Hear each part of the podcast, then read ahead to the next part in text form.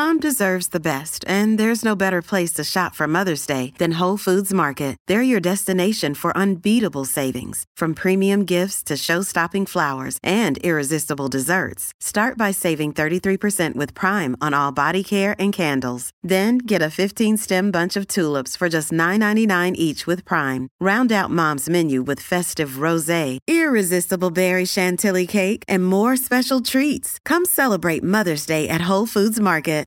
At Evernorth Health Services, we believe costs shouldn't get in the way of life-changing care, and we're doing everything in our power to make it possible.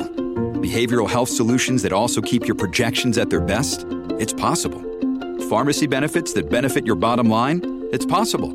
Complex specialty care that cares about your ROI? It's possible. Because we're already doing it. All while saving businesses billions. That's Wonder made possible. Learn more at evernorth.com/wonder. gorilla ce l'ha piccolo e ora anche un libro edito da HarperCollins che riprende e approfondisce i temi e i racconti del podcast. Perché con Storie Libere e HarperCollins si legge e si ascolta.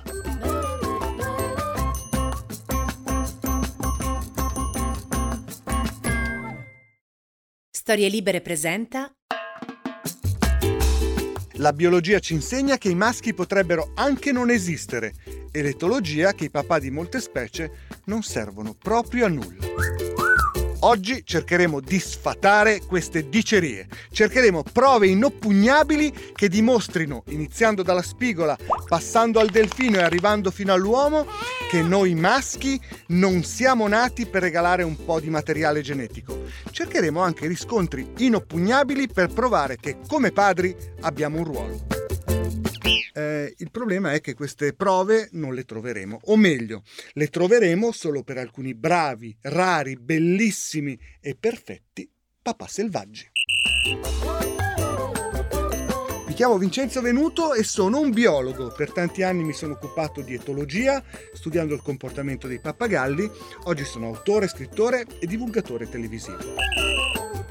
In questa seconda stagione del Gorilla ce l'ha piccolo, gli animali ci raccontano chi siamo, parliamo di mamme, papà, figli, società animali e lo faremo per capire un po' di più anche sulla nostra specie. E oggi parliamo appunto di papà.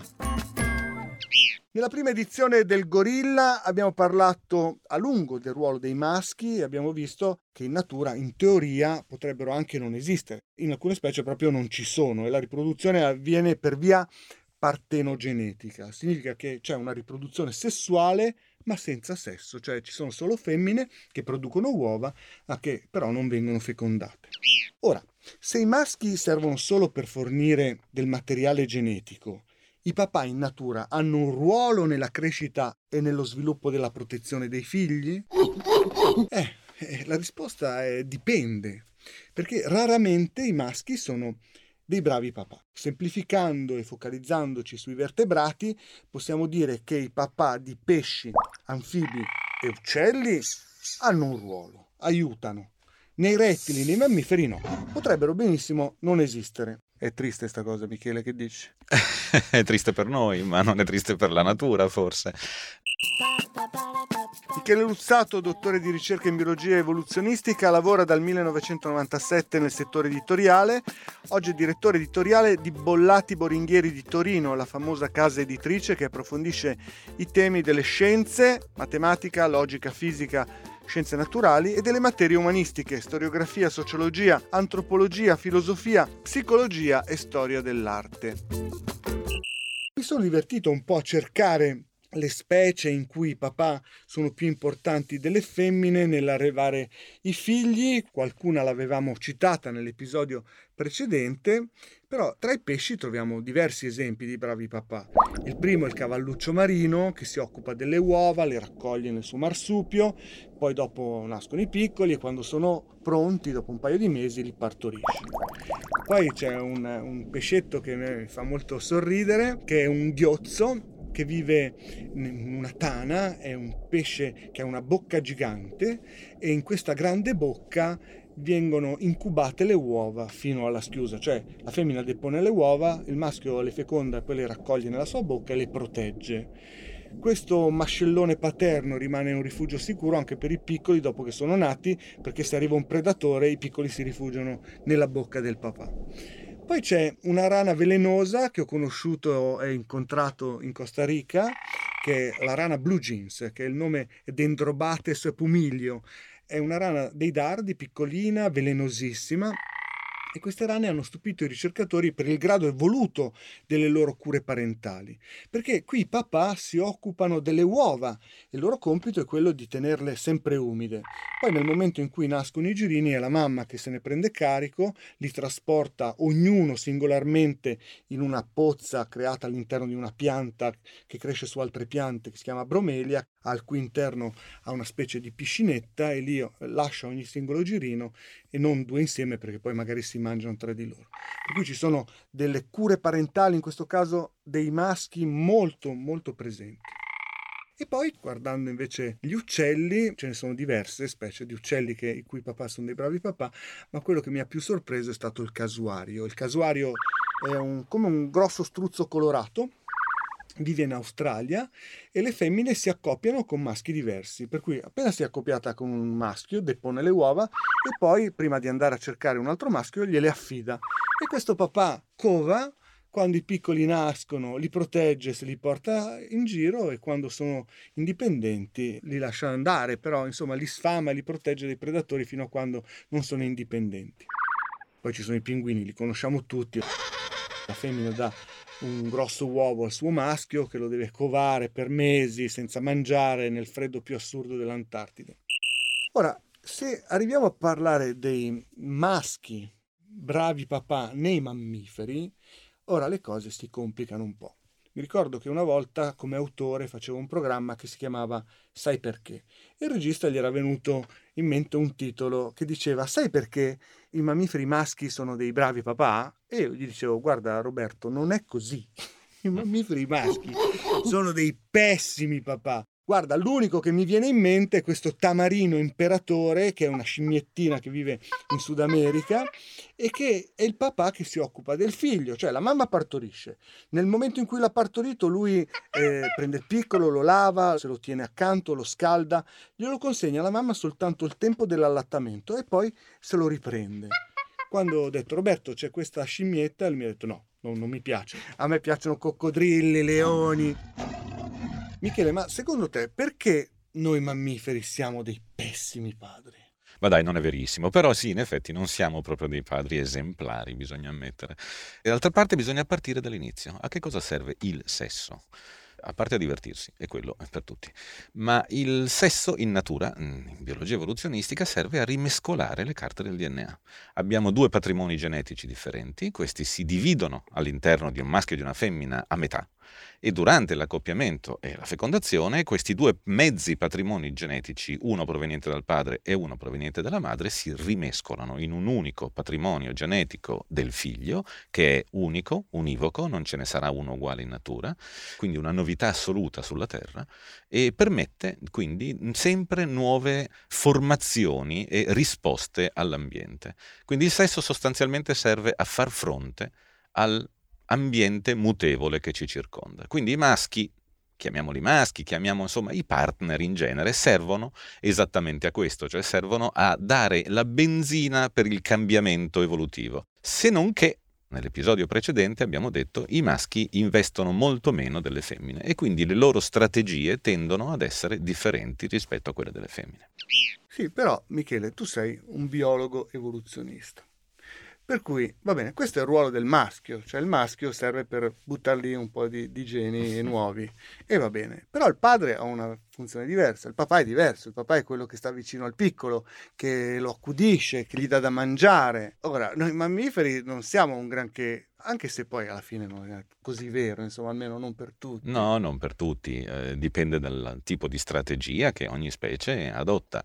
Parliamo di, ad esempio del fenomeno dell'arem, è una cosa molto frequente in natura, in cui c'è un maschio che diciamo coordina un gruppo di femmine che gli stanno vicino. Tutte queste femmine in qualche modo si riproducono con lui e quando nascono i piccoli questo maschio tutto sommato un suo ruolo all'interno del gruppo ce l'ha, deve mantenere tutto il gruppo coeso, deve difenderlo dai predatori esterni, deve guidarlo talvolta verso zone in cui ci sia da mangiare in abbondanza, in cui i predatori siano scarsi, ha il suo ruolo, anche se non certo tanto quanto quello della madre e della femmina che è ben diverso.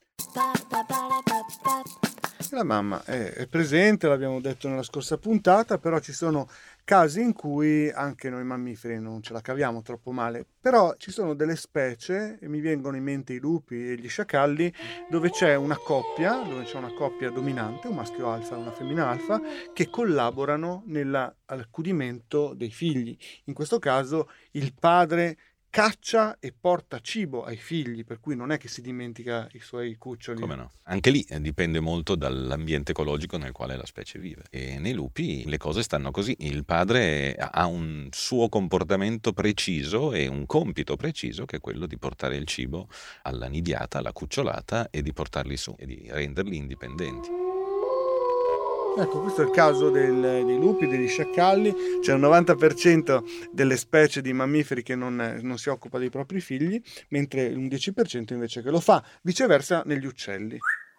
Gli uccelli abbiamo il 90 contro il 10, ma le specie più famose sono quelle di cui mi sono occupato io per tanti anni, i pappagalli, dove i padri sono molto presenti, dove insegnano ai loro piccoli, dove gli danno da mangiare, dove li proteggono e questo fino a quando non, sono, non, non si sono involati.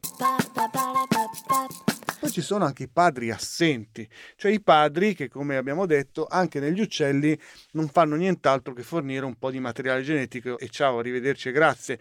Un esempio sono i pavoni o gli uccelli giardinieri, nei mammiferi per esempio i cervi. Interessante è notare come questi diversi tipi di papà siano morfologicamente differenti. Nelle specie in cui il maschio collabora molto con la femmina nell'educazione dei nidiacei nel caso degli uccelli o dei cuccioli nel caso dei mammiferi, spesso il dimorfismo sessuale, quindi le differenze morfologiche che noi vediamo e attraverso le quali siamo in grado di riconoscere un individuo maschio da un individuo femmina, è molto limitato. I pappagalli tipicamente, prima di capire di che sesso sono, ci va un esperto come te. Non è facilissimo no, come il cannocchiale. Io. Ma sai che noi per riconoscere i maschi dalle femmine Adesso si fa il DNA, per cui prendi Vabbè. una penna e studi il DNA. Prima si faceva il sessaggio chirurgico. Eh, eh certo. Per cui andava, arrivava un veterinario, eh, anestetizzava l'animale, guardava se aveva le ovaie o se aveva i testicoli. Hai capito? Questa è una, è una, costante dell'evoluzione proprio. Nelle specie in cui padre e madre collaborano nella, nell'educazione del figlio una volta nato, quindi l'uovo schiuso per gli uccelli o il eh, cucciolo nel caso dei mammiferi, Padre e madre sono appunto molto simili tra di loro. Invece, nel caso in cui il maschio abbia come unico apporto quello appunto del suo spermatozoo che serve per rimescolare le carte dell'evoluzione, ma una volta fatta la cosa si disoccupa sostanzialmente di quello che succederà ai figli, il dimorfismo sessuale diventa molto importante. Pensate ai pavoni, i pavoni è un caso classico, no? il pavone maschio ha questo ventaglio di coda eh, imponente che scuote, vibra al sole con questi suoi occhi luminescenti e la femmina ha un aspetto tutto sommato dimesso, marroncina, non, non è particolarmente appariscente e, e, la coda è anche più corta e, e, meno difficile da portare. O pensate agli uccelli giardinieri, quelli sono degli animali che mi hanno sempre fatto veramente impazzire. Gli uccelli giardinieri, eh, che già sono belli di loro, ma eh, quello che fanno che è impressionante, il, il corteggiamento che il maschio dell'uccello giardiniere attua è appunto quello di creare un nido che è più, è più, un castello che un nido, è una sì, cosa... È, è un'alcova, cioè un posto dove si fa l'amore e ciao, arrivederci e grazie. Eh sì, però per farla questa alcova loro faticano parecchio, parecchio, eh, eh, sì. si, si, mettono non so quanti giorni, ma credo parecchi. Passano tutto il loro tempo a metterla a posto poi alla fine, sì. ma la cosa interessante è come le femmine dal senso artistico di un individuo capiscono se ha dei buoni geni o dei pessimi geni, cioè questo è veramente impressionante. È impressionante. Ricordo di aver letto un libro che ho anche tradotto molti anni fa di un ricercatore che si chiama Amos Zahavi, un israeliano, che ha anche avuto poi un guizzo di genio vero con una teoria evoluzionistica che si chiama il principio dell'handicap, di cui magari un giorno parleremo se avremo tempo. Allora, di quel libro che stai per parlare, ecco. io ho ecco. una copia a casa autografata da Amos Zahavi, Ale. incontrato nel 98 ad un congresso internazionale a Durban, bellissimo.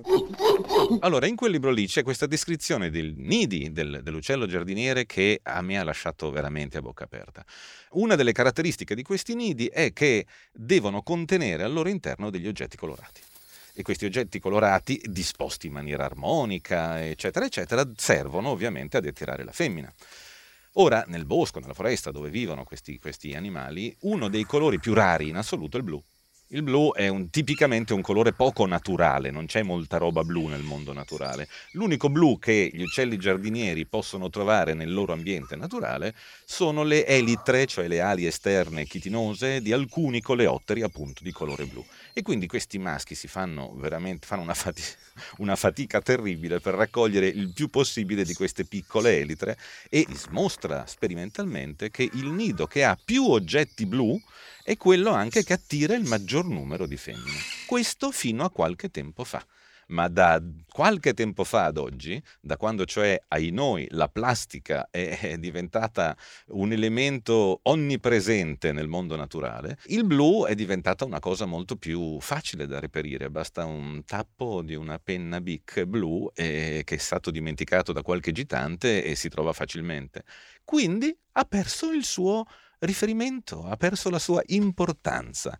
Quindi si verifica anche in questo caso sperimentalmente che il blu, che una volta sicuramente aveva una funzione attrattiva enorme nei confronti delle femmine, ha perso questa attrattiva perché è diventato troppo comune, troppo cheap, facile così. Con la plastica è facile fare un nido blu. Vabbè, se le femmine saranno intelligenti cambieranno colore. Non so quale, perché ormai la plastica trova di qualsiasi colore.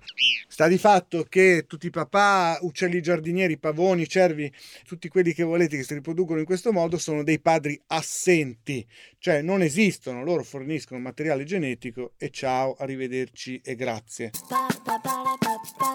C'è un'altra categoria di padri che è quella dei padri sottomessi. Esistono anche questi. Mi vengono in mente due esempi. L'esempio principale che mi fa molto sorridere è quello delle iene. Nelle iene chi comanda sono le femmine. Sono grosse, cattive, sono aggressive, sono le femmine eh, dominanti che hanno un clitoride estroflessibile che sembra un pene. Cioè quando si mettono una vicino all'altra per far vedere chi è la più forte, lo tirano fuori e, e fanno eh, come, come, i maschi umani, quasi certe volte chi ce l'ha più lungo. Ah, chi ce l'ha più lungo. e i maschi invece sono veramente sottomessi, sono nella parte inferiore della società delle iene, vengono vessati tutto il giorno, loro forniscono anche loro soltanto un po' di materiale genetico e anche loro ma solo perché non possono, non partecipano all'accudimento dei figli. Lo sai che le iene sono talmente strane come animali, perché in effetti hai ragione con questo clitoride che è molto simile a un pene, che Aristotele, volando un po' più alto, aveva confuso completamente la situazione e pensava che fosse una specie talmente strana che aveva soltanto maschi e non c'erano le femmine. Ah, non la sapevo. Eh. Interessante. Un altro maschio sottomesso è il maschio della Iacana. La Iacana è un uccelletto che vive nelle paludi, in zone paludose. Le femmine dipongono, fanno diversi nidi e ogni maschio ha il suo nido. Quindi sono le femmine che combattono e sono territoriali. Ecco, in questo caso il maschio però accudisce i piccolini, al contrario delle iene, se li porta dietro li accudisce per un certo periodo. E eh, questo è, è il bello della variabilità del mondo naturale, abbiamo veramente tutte le possibilità davanti ai nostri occhi. Abbiamo visto i padri presenti, quelli che accudiscono i loro piccoli, i padri assenti, i padri sottomessi. Abbiamo anche i padri violenti, cioè i padri che uccidono, uccidono i figli, in realtà non uccidono proprio i loro figli, eh? bisogna essere eh, corretti in questo, uccidono i figli degli altri. Questo succede nella società dei leoni, dei gorilla e degli scimpanzé.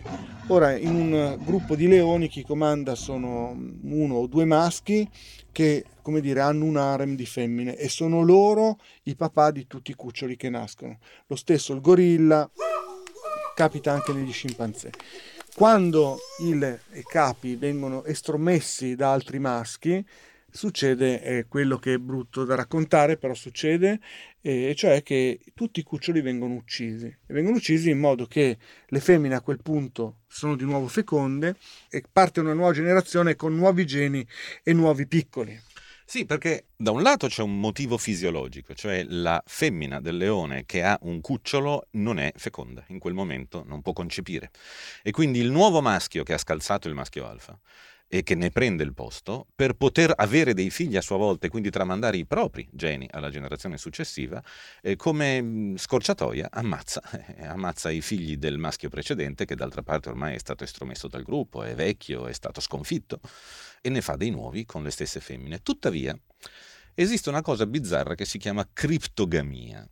Io mi ricordo che molti anni fa ero a un seminario in Svizzera, mi ricordo, con il grandissimo biologo John Maynard Smith, il quale ci raccontava appunto di questa teoria della criptogamia che in quel momento, con i primi sviluppi della biologia molecolare anche a livello etologico, stava venendo fuori e che era una teoria che aveva proposto lui, ovvero in queste specie in cui ci sono degli harem molto strutturati, in cui c'è un maschio alfa e si pensava che solo quel maschio lì è il vero genitore naturale di tutta la cucciolata di tutte le femmine dell'aren, mentre gli altri maschi se ne stanno in disparte e non possono fare nulla. Se non che ad andare ad analizzare il DNA dei singoli figli si è scoperto che praticamente sempre in questi harem, per quanto strutturati siano, ogni tanto uno dei figli non è proprio figlio del maschio alfa, cioè qualcuno dei maschi non dominanti di nascosto, mentre il maschio alfa non sta guardando, è in grado in ogni caso di ingravidare una, una, delle femmine. Ora lui era da un po' di anni che stava, un po' di tempo che stava lavorando a questo particolare problema, cioè al fatto che appunto alcuni dei figli delle nidiate dei, del, degli harem non sono effettivamente figli del maschio alfa e aveva avanzato appunto questa teoria a partire dai pesci in quel caso, eh, che alcuni maschi secondari erano in grado di eludere la sorveglianza del maschio alfa e di eh, avere accesso alle femmine in qualche modo. Nel suo laboratorio si parlava di questa cosa cosa come in inglese di sneaky fucking cioè un, un, modo, come dire, di nascosto, far l'amore di nascosto, mettiamola così. Sì, quasi. Quasi, un pochino più volgare. Poi quando John Maynard Smith, il grande John Maynard Smith, ha scritto l'articolo, ha trovato il nome del greco, la criptogamia, e ha fatto l'articolo della criptogamia. Poi è andato a un congresso dove ha presentato questa sua teoria e ci raccontava, tra, ridendo tra le lacrime, che ha presentato questa cosa e ha cominciato a parlare della cryptogamy. Mentre stava parlando, uno di quelli che stavano lì al congresso si è alzato e ha detto: Scusi, ma di che cosa sta parlando? E lui gli ha detto: Beh, della criptogami. E questo qui, che non c'entrava niente col suo laboratorio, ha detto: Ah, sneaky fucking! Così era più chiaro. Beh, in questo caso abbiamo un maschio dominante che vive col suo harem dove ci sono altri maschi. I gorilla però no, il gorilla c'è un solo maschio dominante e il suo harem è quello. E i gorilla devo dire che sono veramente dei bravi papà. Li ho visti con i miei occhi, ho visto Macumba, un maschio che vive a Zangashanga, in questa foresta nella Repubblica del Centrafrica al confine col Congo, maschio gigante di 1,80 m per 180 kg di peso, una bestia assurda, curare i suoi piccoli. Me lo ricordo che camminava piano piano sulle sue nocche e dietro di lui c'erano almeno 4-5 cuccioli che lo seguivano. Lui si fermava, i cuccioli si fermavano, insomma, faceva il bravo papà, devo dire la verità. Ora passiamo dal nostro gorilla all'uomo. Il passaggio non è così difficile, nel senso che secondo me i maschi umani poi alla fine sono dei bravi papà e se non fosse così noi non potremmo tirare grandi questi figli che ci stanno appiccicati al collo fino a quando non sono indipendenti.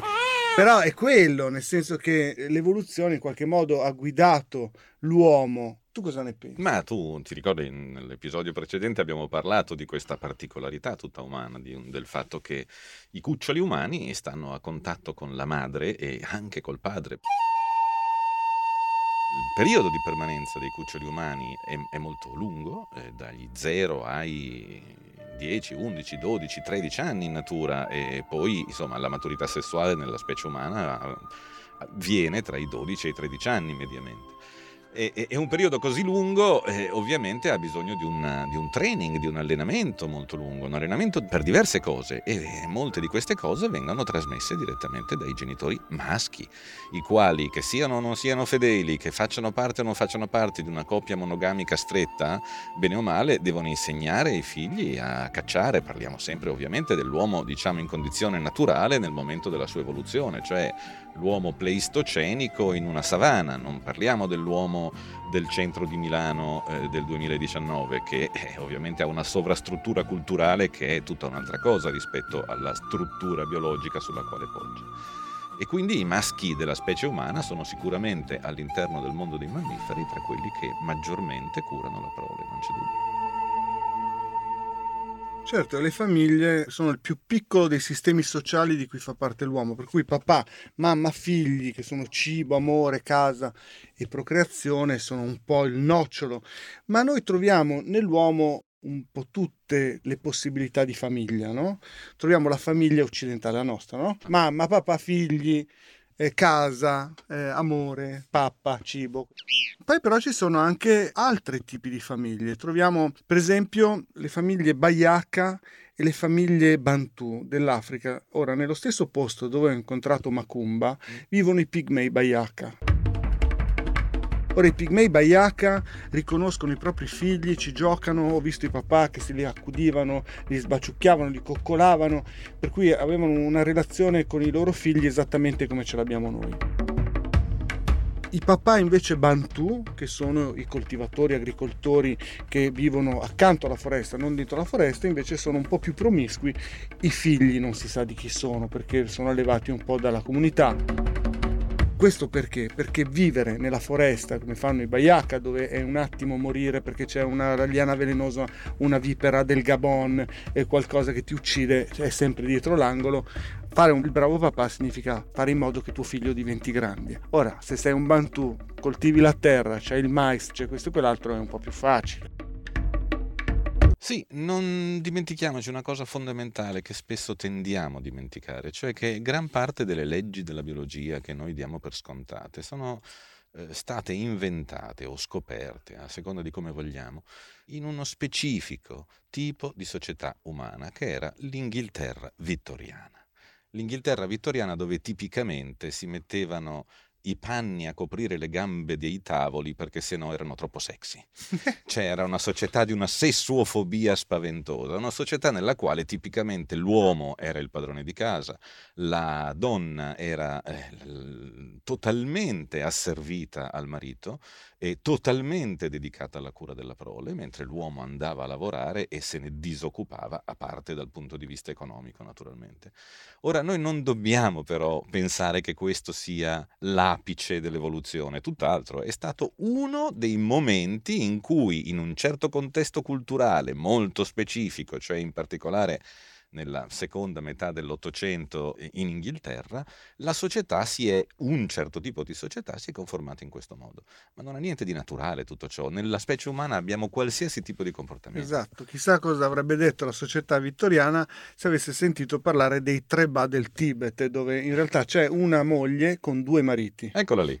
esatto. I due mariti perché? Perché i tre ba del Tibet sono una popolazione che vive in un ambiente così difficile dove è così complicato arrivare a fine giornata con la pancia piena che o sei con due uomini che ti aiutano nell'allevare i figli o non ci arrivi alla fine della giornata.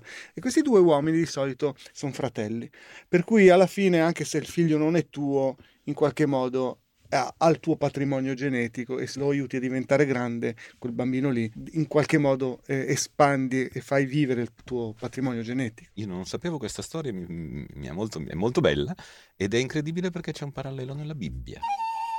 Nella Bibbia esiste una legge biblica che si chiama la legge del levirato, nella quale è previsto per legge che nel caso in cui una moglie perda il marito, il fratello del marito debba diventare a sua volta sposo della moglie. Cioè in qualche modo il patrimonio genetico della famiglia del padre deve continuare attraverso il fratello.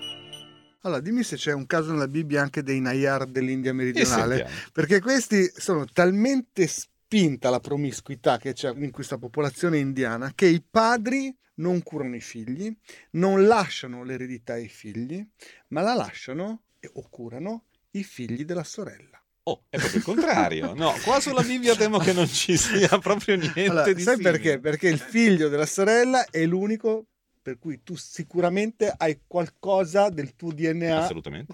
Assolutamente sì. in comune, perché Ass- se no no. Assolutamente sì. Il casino è se non hai solo fratelli maschi. Eh, oh, eh. Cavolo, chi lo lascia l'eredità? Come previsto, non siamo riusciti a trovare le inconfutabili prove che dimostrino che noi maschi siamo dei bravi papà. Sia biologicamente che etologicamente, ammettiamolo, siamo molto assenti, ma i nostri geni sono bellissimi. L'evoluzione non seleziona i più adatti a sopravvivere, bensì i più adatti a riprodursi. Le famiglie con mamma, papà, figli in natura sono rare. Nel regno animale le cure parentali più gravose spettano alla madre. I papà di solito sono solo dei dispenser di gameti, anche se, come abbiamo visto in qualche rara eccezione, si danno da fare per tenere in piedi la famiglia. Il gorilla ce l'ha piccolo, gli animali raccontano chi siamo noi, è un podcast di Vincenzo Venuto in collaborazione con Michele Luzzato. In questo episodio abbiamo parlato di papà inutili, nel prossimo parleremo di figli. Continuate a seguirci su storielibere.fm. Una produzione storielibere.fm di Gianandrea Cerone e Rossana De Michele. Coordinamento editoriale Guido Guenci. Post produzione audio era zero. Tutti e tutte noi abbiamo provato almeno una volta il senso di vertigine. A volte è dato da un'altezza fisica, altre da un imprevisto o dalla paura del cambiamento. Il cambiamento è spesso sinonimo di paure, preoccupazioni, ansie, ma anche fibrillazione ed entusiasmo.